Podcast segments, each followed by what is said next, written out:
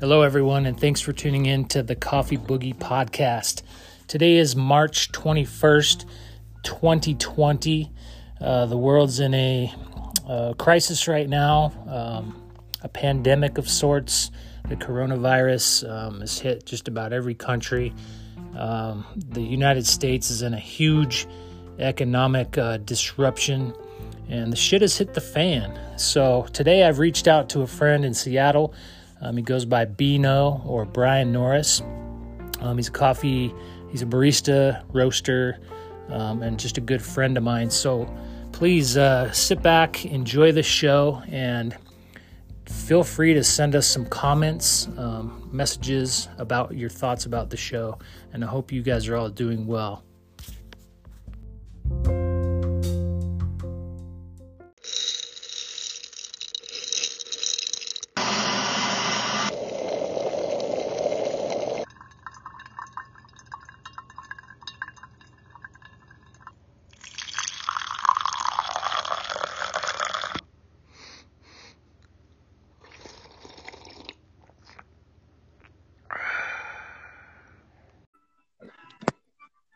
What up? What up? Yo, yo, yo, what's going on? Good morning, Brian. Morning, dude. How's it going? Going pretty good, considering. In that, it's not an easy question to answer nowadays, is it? Right. I mean, I always have a positive outlook no matter what. So I, I try to say it's going good. I mean, that's honestly kind of the mindset we got to be in right now is finding the, the small positives, all those little silver linings and everything. so you got the day off today? Yeah, yeah. Finally got me a day off here, which is nicely nicely needed. Yeah, you gonna go ride your bike or what? yeah, you know I am. Social distance rides for the win for sure. Awesome, dude. uh, yeah, it's a it's it's a little it's a little draining. Um, just kind of dealing with the uh, traffic that we're dealing that we have right now at this. Um, it's great. I mean, honestly, like the the level of appreciation I'm having from literally every single person is just incredible. You know, like I had somebody just come up come over like of our like we're still here sign and our um the universal income and healthcare now sign that I put up to let everybody know I'm still here. Um and just came in and gave me a ten dollar bill. Like didn't buy anything. It was just like, hey, thank you for staying open and just give me a tip. Yeah.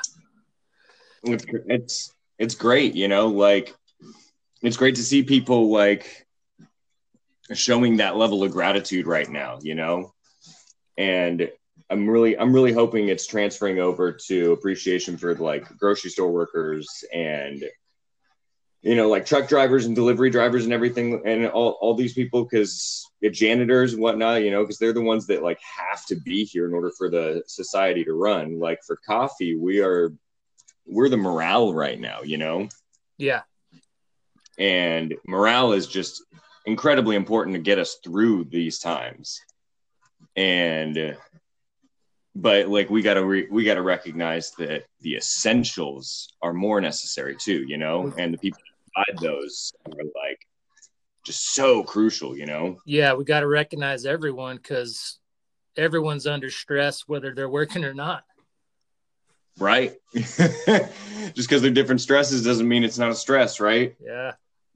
Not worthy of being stressed over. Well, tell me real quick. Uh, we we are recording on the Coffee Boogie podcast right now, so just real quick, introduce yourself. Tell us where you're from and that kind of shit. Right on, right on. Oh, cool. Good. I was actually going to ask if I can swear on this. Uh, uh, what's up, everybody? My name is Beeneaux. Um, originally from San Francisco, uh, Bay Area, Redwood City, if anybody knows the location. Uh, been living in Seattle for the past like five years or so now. Um, been in the coffee industry for like the last 11 years, done more or less everything around the industry from, you know, barista to management to quality control cupping, um, research and development, um, now roasting. Um, and I'm roasting for conduit Coffee. Um, been a little operation up for the last like eight years. Say their name Just- again. Conduit Coffee. Okay. Um, we're you know we're started as just like my boss Jesse. He was just a one individual dude on a five kilo roaster in the back of a uh, motorcycle shop, um, delivering coffee all by bicycle around the city, and that's what we've continued to do pretty much consistently. And that's how I got into it is because I'm an avid cyclist. Um, I came back. I've been going on a number of like life changing rides, like you know coming of age ride, you know rides out into the na- into nature in the forest, if you will, and. uh you know, I came back from the a major one in 2017 and just was had these giant, giant cycling legs, and it was like I could deliver coffee right now. and so I hit him up, and next thing you know, I'm on a coffee roaster, and it was cool. You know, like just like fell right into the job that I've really wanted to have for a while. Um, and so yeah, then I just I came back from a recent ride after um walking out on Slate Coffee with uh, Coffee at Large and all those and all nine people, I believe it was. Right. I remember Mm-hmm. something going down with that. Yeah, yeah, yeah, yeah. That was a pretty heavy thing, and went off on another ride through Montana, Idaho, and Washington, and came back here. And we needed this coffee stand opened up at Conduit. And yeah, I've just been this little like beacon and ray of positivity and just doing it whatever the hell I want, like creating the community I want. It's it's freaking cool. Yeah, you Yes. got such a great attitude. Like pe- when people are around you, you know, they just it puts them in a good mood. Thank you for saying that, my dude. I appreciate that. That's you know that's really what I'm about. You know, it's why I'm still in coffee. Yeah. is I realized when, and I taught myself latte art back when I was working at Peet's Coffee early on. And I realized that, like, something that now has come to be so simple for me to just like wiggle my wrist a couple of times, flick it through, and I've got myself a nice little heart can like completely turn somebody's day around, you know? Like, minimal effort for a high return. And so I can just pump out you know, like latte art and good vibes all fucking day long because everybody's ready to receive it. And it's easy for me to, you know, give out without taking too much from me. Yep. That's awesome, dude. So I first met you probably four four ish years ago when I was out in Seattle. That's right. At, Downtown, uh, right? Downtown Seattle Coffee Works, right? Yep. That's them. Yep. And uh, yeah, I was selling my bags at the market, and I'd go for my coffee every day. And man, I was just loving the vibe of Seattle. That was my first time living there for a while, and shit was amazing, dude. Just just such a vibe being downtown.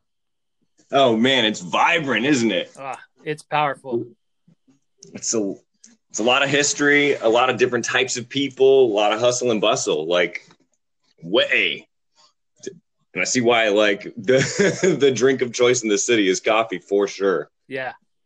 Yeah, I uh, I remember coming in and you're pouring these latte arts, and uh, it, it kind of inspired me to get back into the barista side of the game, um, in which I kind of I needed a job when I was out there. So uh, I started looking around. I found my way back with Nordstrom, and then I've kind of stuck with the company since then. Oh, that's right. Yeah, yeah, yeah. Nice, dude. How's that how's that working out for you?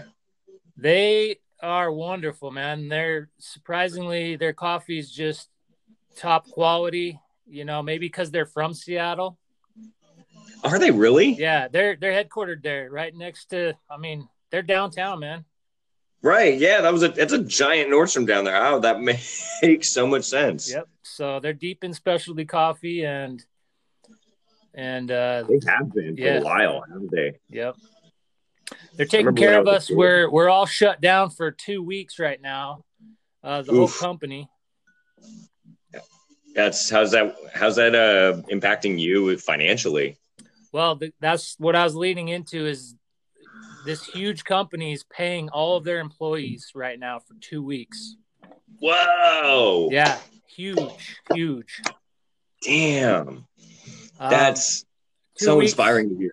Two weeks isn't a long time, but if you do the math, I'm sure that's a shit pile of money. Oh yeah, that's that's the difference between me paying rent and not, right? right.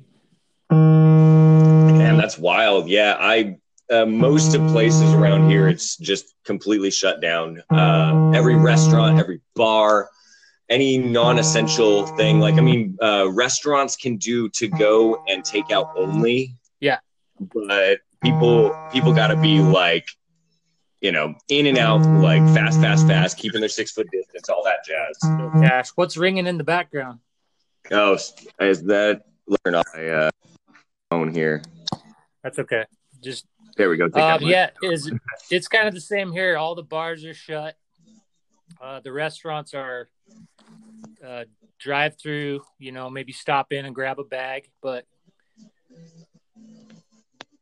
yeah, yeah, sucking for everybody for sure. Yeah, no doubt, dude. Um, you know, my, my boss is actually Jesse. Uh, Jesse's been really kind to me throughout this whole situation, you know, like really low key. I mean, honestly, like we're like we're a tiny business. I think we have four employees all together and like it, we've been skating boundaries on bankruptcy for a while. You know, it's hard to be a, a tiny business or a small business, any form of small business in Seattle right now, as property taxes rise so heavily.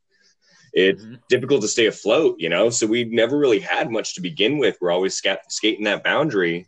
So now that things have really made an economic turn, like we, we didn't really lose much, and there's not really much to lose at this point, you know. Like we so our land our landlord uh, is being super super kind to us over at the roastery like you know ensuring that we can like work something out. And like she's just like been super super helpful through this whole thing to ease stress. And the uh the owners of the bar at the nickerson that we like have our coffee stand in the parking lot of have also been like really really kind really helpful and just like working with us because they had to shut down, but still allowing me to get into the stand and into the uh, bar to do dishes and whatnot. And mm, you know, we've kind of had this op- option: do we stay open or do we close? And you know, a, a coffee stand was kind of a unique opportunity for you know uh, continuing business in that like our establishment only has one person inside, which is me and low, low, enough overhead and you, worthwhile. What else are you gonna do? You know? right, exactly. You know, so like I've been noticing within this last week is everything else has been shut down. Um, people have been just coming through to the stand just to kind of hang out and talk for like 10 minutes. Like, you know, everybody's been locked inside. We're not on a in a shelter in place yet, but we're looking at it probably by Sunday. And people are just needing some excuse to get outside and coming for a bag of coffee or a cup of you know a cup of coffee. And just like if people just stand outside the stand sit, standing six feet away from each other and we're just kind of like chopping it up for like 10 minutes at a time and continuing on. And so it's really kind of working out in our favor at this point. You know i've worked for like coffee companies that are backed by multi-million dollar investors and everything like you know i've worked for these top quality co- coffee roasters. And yet the greatest job security i have right now is working at a tiny little coffee stand with like that's i never saw that coming you know? Right. Yeah everywhere i see the the shops are doing kind of like GoFundMe's or virtual tip jars, um, right. things like that. Mm-hmm. Um, I feel like the roasters are kind of doing okay because people are stocking up on beans and they're doing a lot of free shipping. Right. Yep. And I, am hoping that the roasters will kind of pass that good fortune on and kind of like, you know, help mm-hmm. the baristas, you know. True. Right. Exactly. I mean, this is we're all struggling. You know, every every financial class like class that we're all residing in, or you know, struggling right now, and it's obvious that you know government isn't like reacting as fast as we possibly can on a day to day basis. So it's really up to us to be helping each other out and making sure that things work out. You know, I mean, Jesse very well could have just shut down the company. It would have been, you know, would have been a lot easier for him, um, like stress wise, to just close it down. But he left the option to me as you know what little he could he could offer me was just another paycheck and something that small can do wonders you know something as small as like donating to a virtual tip cup you know it just it can make all of the difference even if it's just you know a morale boost to see somebody else helping you you know yeah yeah, yeah i uh an idea that i've been working on is um i've been going through my neighborhood delivering flyers mm. um just just saying hey uh we're delivering coffee and please support the cause. You know i put a little message about what's happening with with my baristas and um, sure enough i got a couple hits and the people that i delivered the coffee to were just so happy to support oh that's wonderful. Yeah. Yeah. It's yeah it's really good. It's really good to see that people are like still trying to get out go out of their way to help the small businesses too you know? Yep. Like yeah. I've actually noticed a lot of business going into bike shops around here recently. Which i mean like i guess you know social distance rides keep six feet away from people but still get outside. Yeah jump on a bike and noticing a lot, a lot of people are putting business into the bike companies right now which is cool you know? Yeah. You need to get out here to utah and ride man. There's some beautiful scenery. Oh man. I I've been wanting to get out to Salt Lake City. I've driven through there one time and it was just like super brief. We were just racing through from one side of the country to the other and it was just this brief little blip, but it, I remember just like snow-covered mountains. It was gorgeous all over the place like ooh, it was amazing. And honestly, you know, like depending on the way the times go, like I could be hanging out on a bicycle a lot more frequently. Absolutely. Why, why not? it looks like a real flat ride to get to Salt Lake City from here once you get over the Cascades. Yeah, once you get out of Washington, you're you're good. Hey, uh, well, let's talk about a couple other things. Let's talk about what coffee you drinking right now as we speak. Mm. Right now, I am drinking a coffee um, from Embrace Coffee Roasting. Uh, they're a company that roast out of our uh, uh, out of our roastery. Um, okay. It's a natural processed Mexican coffee from uh, Nayarit, and it's one of the first natural processed coffees I've had in a while right now. Um, it's it's freaking wonderful. Uh, this this guy also uh, worked at Slate with me. He was my manager and walked out uh, with the crew, and he like um kind of would like bounce these roasts off of me when we were working together. And like we were just kind of like shoot shoot the shit about like you know oh maybe a little bit more airflow here or a bit little quicker through the drying phase there you know could help with this like just kind of like custom tailoring and like you know and doing basically what the what I love about the Seattle coffee industry which is that you know people are really uh, open to sharing ideas regardless of how much you know like you're or not trying to like covet uh information yeah. you know? Yeah yeah.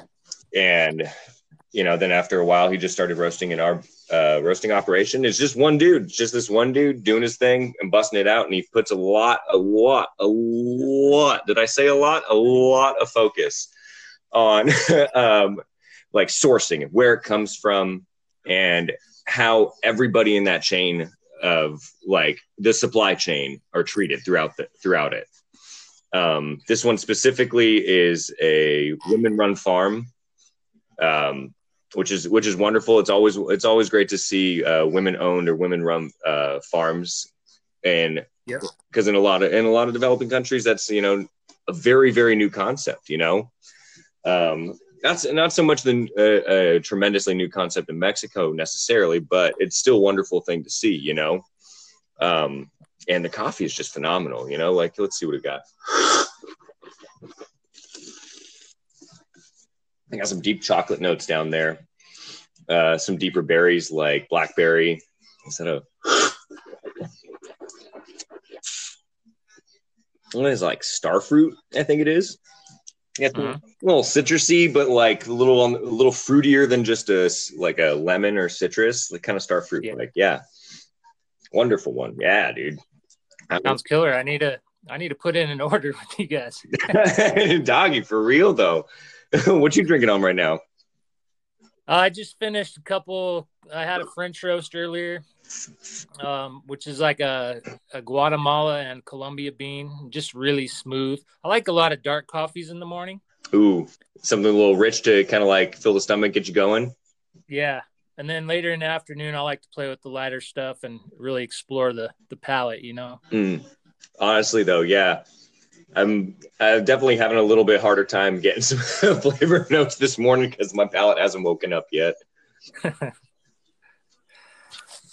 um, let's go back with a couple other questions. Like, what what was the first time you got into coffee, or what got you in a, a, initially into the coffee world?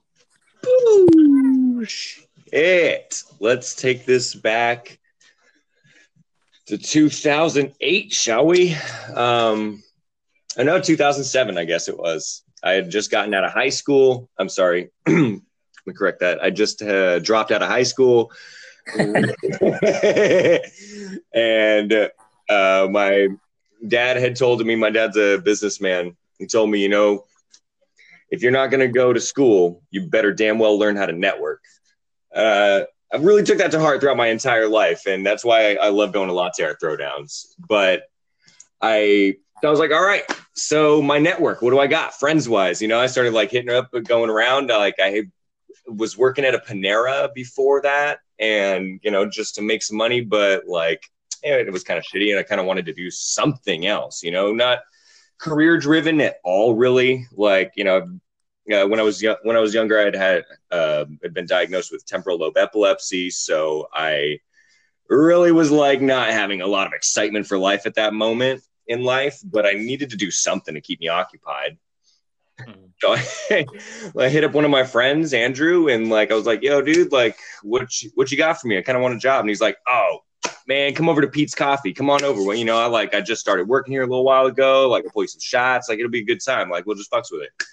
And so I go over. He drops me a, a double shot of espresso, and like that double shot of espresso was the first time I had a double shot since like eighth grade or the summer between eighth grade and freshman year of high school, I went to Costa Rica, which was the first time I ever saw coffee, uh, real life in the flesh, or had it for that matter.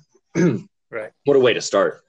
Uh, Costa Rica was your first coffee experience? First coffee experience ever. Yeah.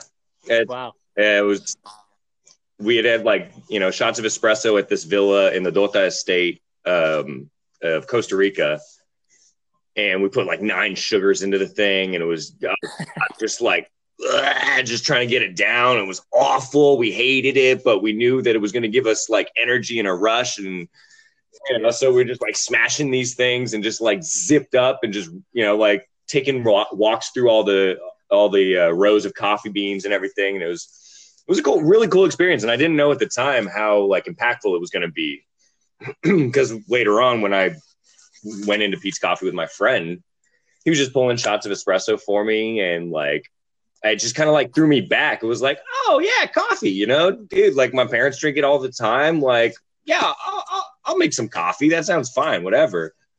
And mm-hmm. so my first first coffee job was working at Peet's, and honestly, I didn't really even care about the coffee to be to be truly honest with you. Uh, yeah. I just I just wanted a I just wanted a job and and it was it was like hanging out with friends and smoking a lot of weed and like it was just yeah it was it was bullshitting when in my early 20s really was was what it was then like oh I went to Verve Coffee Roasters in Santa Cruz. And that was the first time I ever saw latte art. Okay. They were like the first i didn't know that this whole realm of coffee existed. I just knew like yeah micro foam and garuda espresso versus you know the espresso forte at peet's coffee you know? Like yeah so was, you went there to to to visit and and kind of a game changer. Mm-hmm. Yep they just like i mean blew open a whole world for me. And so then i started like competing in the Peet's Coffee barista uh, competitions and just kind of getting more involved in it and branched out and just kind of moved on moved on from there and just kind of it was really hard at that time to like break into that industry. I mean it, admittedly it's just kind of hard to break into that industry in general you know? It's that classic catch 22 you got to have the experience to work there but in order you know in order to work there you got to get the experience so it's like I couldn't get the experience, so I just started like watching YouTube videos on latte art and pouring latte art and like listening to Chris Baca and Jared Truby from at that point Verve Coffee Roasters, now the owners of Cat and Cloud Coffee in Santa Cruz as well. Fire, Yeah. fire! By the way, I'm gonna like name drop on that one. Cat and Cloud are just great people. They're doing a lot of great things for this uh, coffee industry, as far as like treatment of everybody and just the, the operation of a coffee shop is just wonderful. Um, but yeah, they at that time they were you know like just putting out videos on like espresso and like siphon brewing and you know aeropress and you know all these different brew methods and latte art. And so from there, I just kind of like kept pouring and pouring and pouring and pouring until I just found my first good coffee gig and then moving up here it's been ever since dude honestly couldn't imagine working any other job at this point Yeah, hundred percent. Although, you know, now it's kind of like, how do we reinvent ourselves once again? You know, and uh, make sure that we can continue doing what we love. way right you know that's way that's so true dude. You know i what was that in was that last year or yeah it was it was last year. Um i went to the denver qualifiers for the barista competition um at that time through slate coffee. And you know it we part of the barista competition is more than just like brewing a good cup of coffee, a good espresso, cappuccino, and a specialty beverage. It's like you have to have a message in that 15 minute window that you have that you're given to like, Mhm. to like give some, you know, to like give some concept to the world. And at that time, I was working with a natural processed Ethiopian from uh, the Ethiopia Kayon Mountain, um, which Embrace Coffee Roasting also had for a little while too. Um, and it was a great natural process coffee that tasted almost identical to a washed process. Like you, almost couldn't tell it, that it was a natural process coffee. And so I ran with that. And one of the things that I don't enjoy so much about this industry is our like intense desire to create the cleanest cup Mhm. the reason being is because it's it, it takes so much water to produce that clean cup that for for you know at the end of the day a luxury item the that we could be using that water for something much better you know and you know so i just started researching all this and like the water usage in the industry and like it just kind of you know blew open the doors on how, like how we as an industry have just been working with you know the old traditions and what has worked with us in the past but you know times are obviously changing like tremendously you know temperatures and climates are changing and we have we have to learn to roll with those punches ride the wave you know not to sound Yeah. californian about it but like yeah dude like you know it's obvious that water is going to be coming short so let's find a way to either make our natural processed coffees taste like like washed or getting a little bit more you know appreciation for a natural processed coffee and what it can offer you know Yeah. Yeah, I like I mean I like all coffee, but I feel like the new the new methods where they're leaving the bean on and honey processed, all that has so much more flavor. Mm, right way it's and, and it, it can be so complex you know and especially those like real real deep natural processed coffees that can have that like kind of like wild flavor to it. Like you could get you could taste that it grew in the ground you know? Yeah. love that love that bottom layer you know? Like kind of like almost like the earthiness that like turmeric has you know? It's ooh it's it hits it hits. It's a it's a banger. And I think, and I'm seeing recent in recent years in the industry, at least on the West Coast. Yeah, I, I always have to say the West Coast because that's really my only understanding of the coffee industry. And to be truly honest, is San Francisco to Seattle, sometimes right. uh, British Columbia, but over here is that what was you know, especially in San Francisco, originally it was just all wash process. You know, any any natural process, honey processed, it was all like uh, impure, quote unquote. Like you know, we like by natural processing it, you were like imparting a flavor that wasn't inherently there. And the wash process was the cleanest, you know, most pure taste of the coffee bean that you can get. Hmm. But you know, that, I don't know. It just kind of come. It was it was a little little over the top. You know, like it's not like people were throwing hazelnut syrup in the roaster while they were roasting it. You know, right? Cherry is part of the bean, and it's just imparting the sugars from the cherry, the sugars and the acids from the cherry. So once people kind of like broke past that like incessant need for cleanliness, and also, I mean, like it, what really kind of did a disservice was the SCA um, cupping forms. I mean, the cupping forms are geared specifically to uh, wash processed coffees, which is why natural processed and a lot of Indonesian coffees always end up coming short, coming up short on the cupping forms and the in their scoring, is because it's geared, geared specifically for a wash processed coffee, which has changed a lot in the few uh, in the in the last few years. I've noticed. Mm-hmm nonetheless, you know, so once we were started like breaking through that concept, the natural started to hit the uh, the Bay Area a lot more. And at least for the last five years of being up here in Seattle, I have noticed that everybody's going all different realms between wash, honeys, like you're saying, you know, naturals, pulp naturals, like the whole, you know, the uh, wet hulled from Indonesia. Like people are like really kind of experimental around here, which I I, I vibe real hard with. Well, and there's so many roasters now that they're all experimenting, you know? Right. Uh, you, you kind of like, there's so many roasters out here. There's so many coffee shops out here. You're right that like you kind of have to be this, you know, do something that's wild and different and, and yep. in order to like set yourself apart, you know? Yep. I, mean, I think that's like, we, you know, at Conduit, we had tried to like, professionalize ourselves. I don't think that's a real word, but whatever. Uh, professionalize ourselves a bit and like look a little cleaner.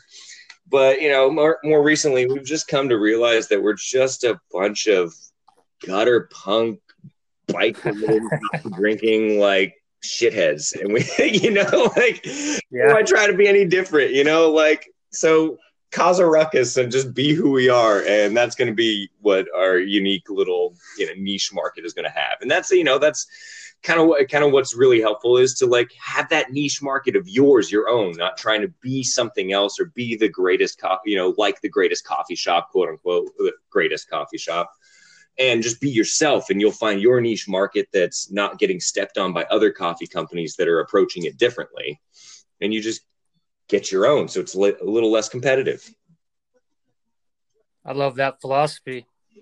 Yep I'm loving it dude. Well the, that kind of leads into kind of the last part of our conversation and like moving forward you know a, six months a year out i want to hear from you of like what your plan is man or what you'd like to be doing.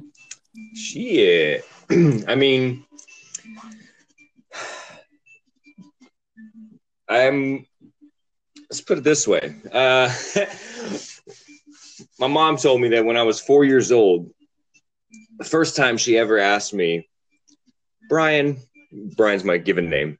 Uh, Brian, wh- what do you want to do when you grow up? And my answer to her was, I want to live in a yellow school bus. at four fucking years old. That was what I wanted to do. All I wanted. I, mean, I know it was like the you know the that Magic School Bus game and, and TV show or whatever. But like that's that's always been me. You know, like floating around and just never sticking too hard and putting too strong of a root system down in any one place. You know.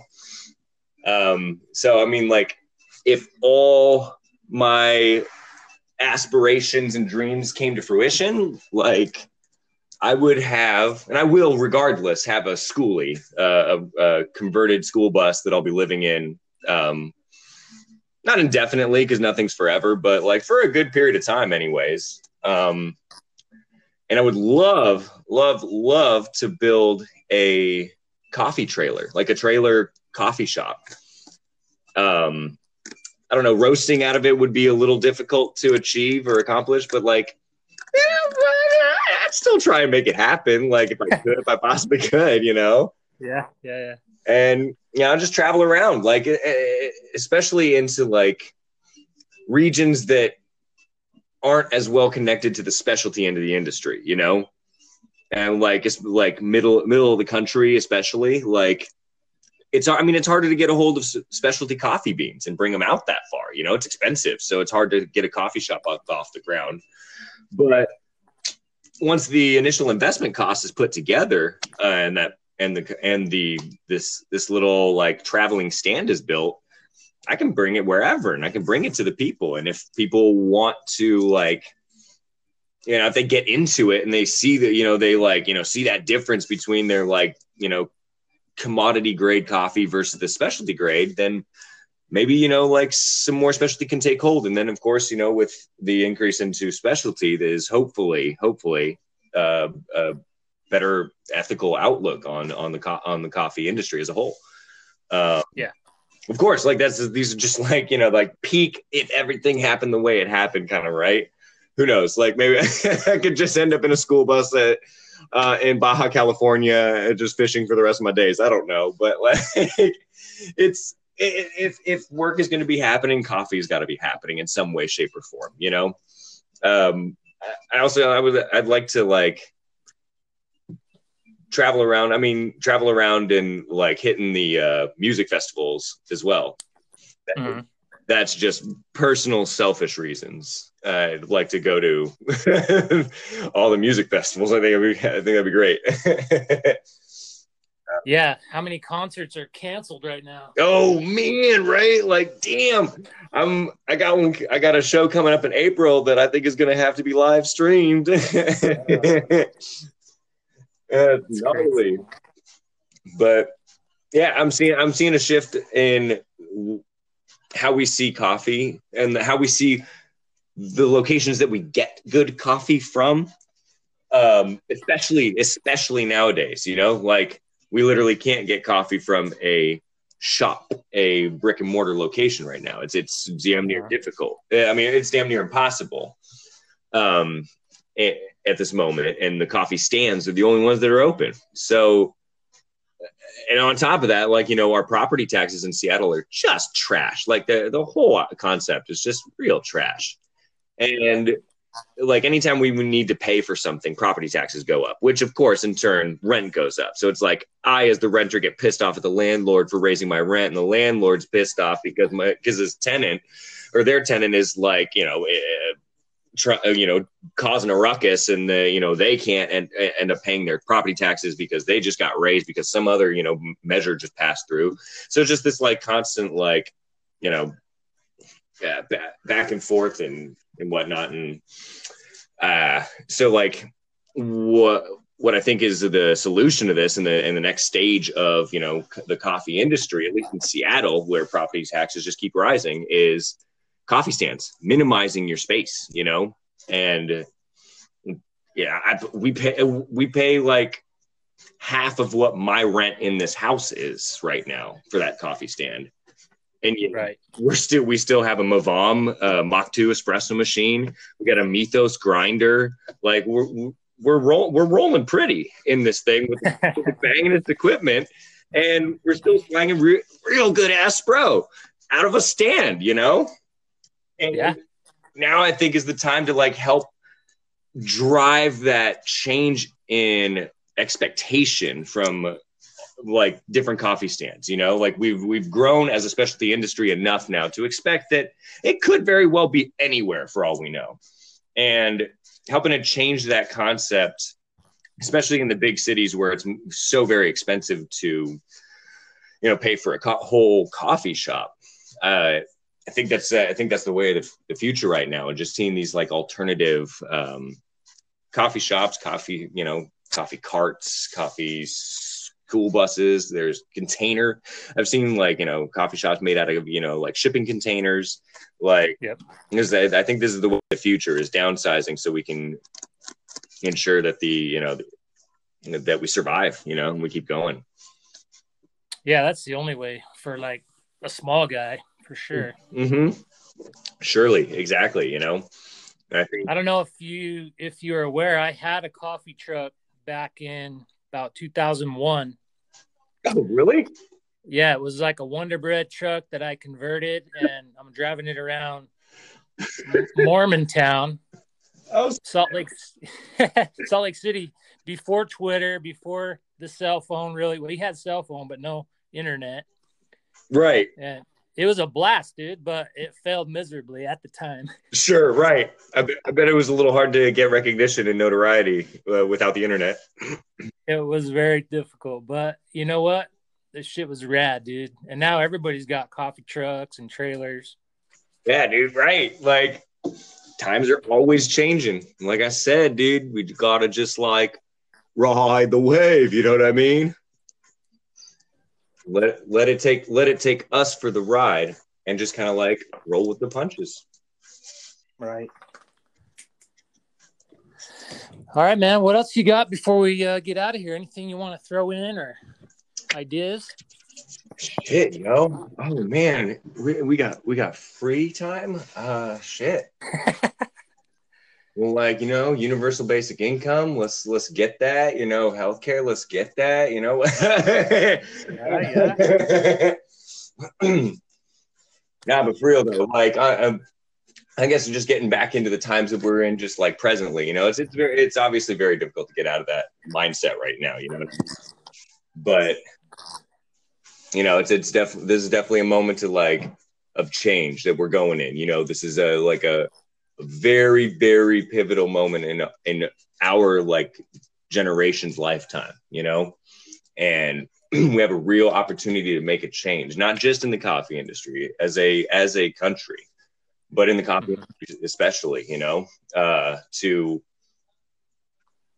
really really Im- infuse a bit more empathy which is not to say that we have been unempathetic necessarily. It's just very hard to you know empathize with people that you don't know that you don't see on a regular basis you know?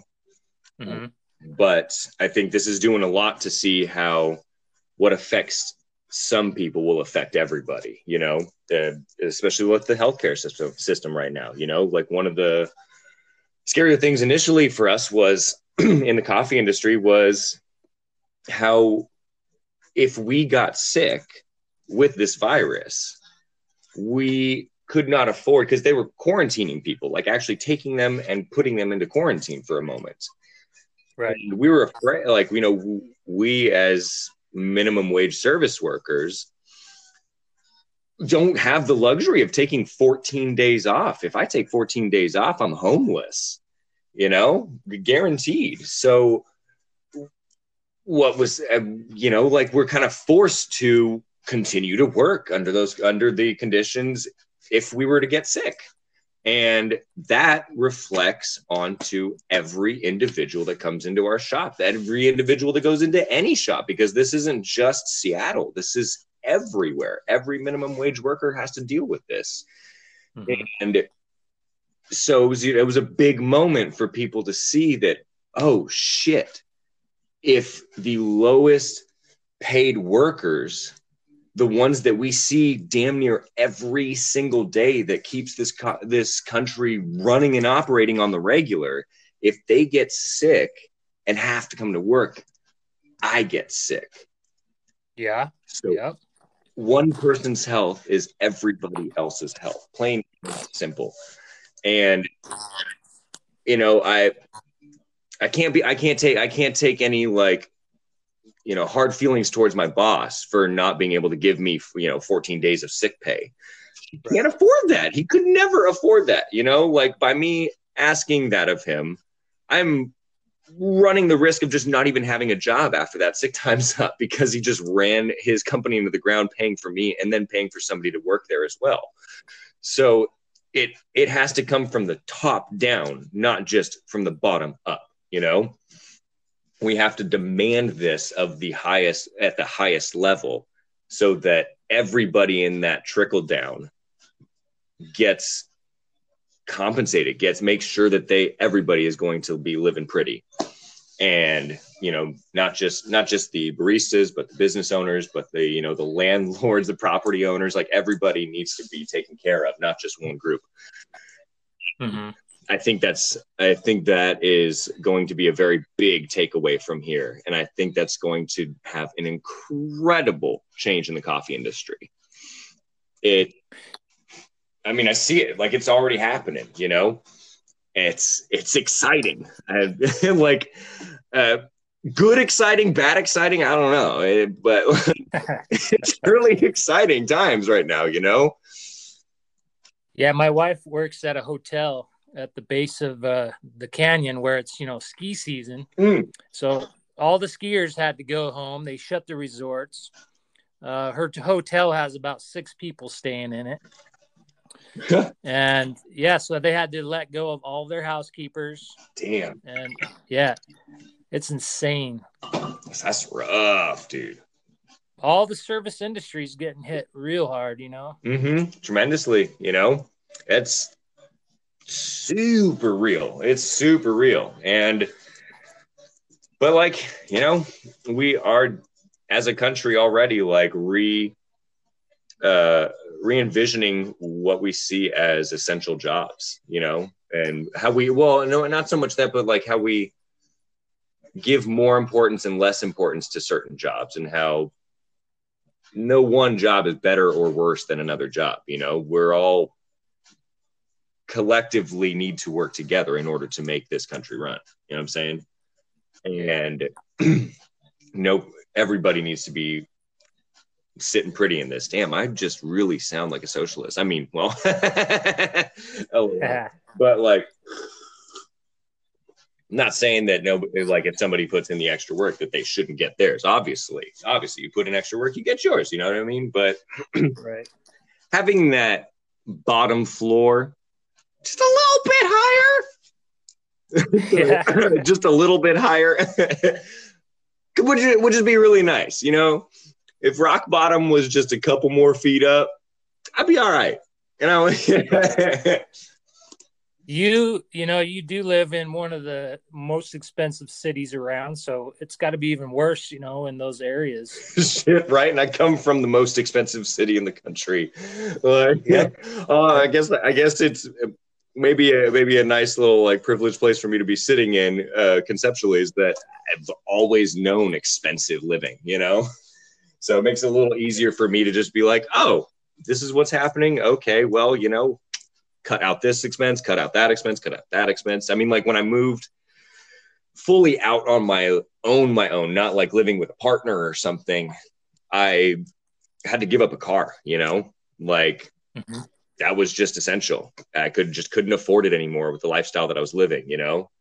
And then as it's coming down more and more, like even just paying for a bus, that's you know five bucks a day, a little, little mm-hmm. over. So by do by saving five bucks or by riding my bike, I save five bucks a day. And it's literally like that is the difference between me eating eating a little bit better and eat, eating top ramen every night, you know.